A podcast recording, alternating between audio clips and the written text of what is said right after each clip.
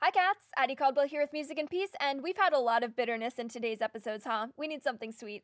Across the Universe is a gorgeous Beatles song from nineteen sixty-seven, and I remember John saying that he really liked this one because the lyrics could stand alone as poetry even without the music. And they can. It's beautifully written and flows like a dream. Now, around the late sixties, the Beatles had a group of fans that would stay outside the studios most days in hopes of meeting them. They were called the Apple Scruffs because they would usually group by Apple Corps or Abbey Road Studios. So John invited two girls from outside, two teen Apple Scruffs, Lizzie Bravo and Gaylene Peace, to come into the studio to sing backup vocals.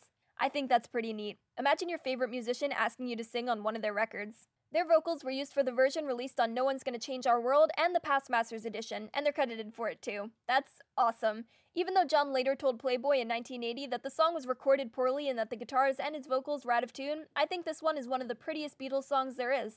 I also think I'd be really nervous to sing on one of my favorite musician's songs, but you can at least bet I'd give it my best shot. So, if Bob Dylan's looking for a recording friend? Yeah, what do you guys think? Would you say yes if your favorite artist wanted you to record with them? Hope you're having a wonderful day. As always, bye cats!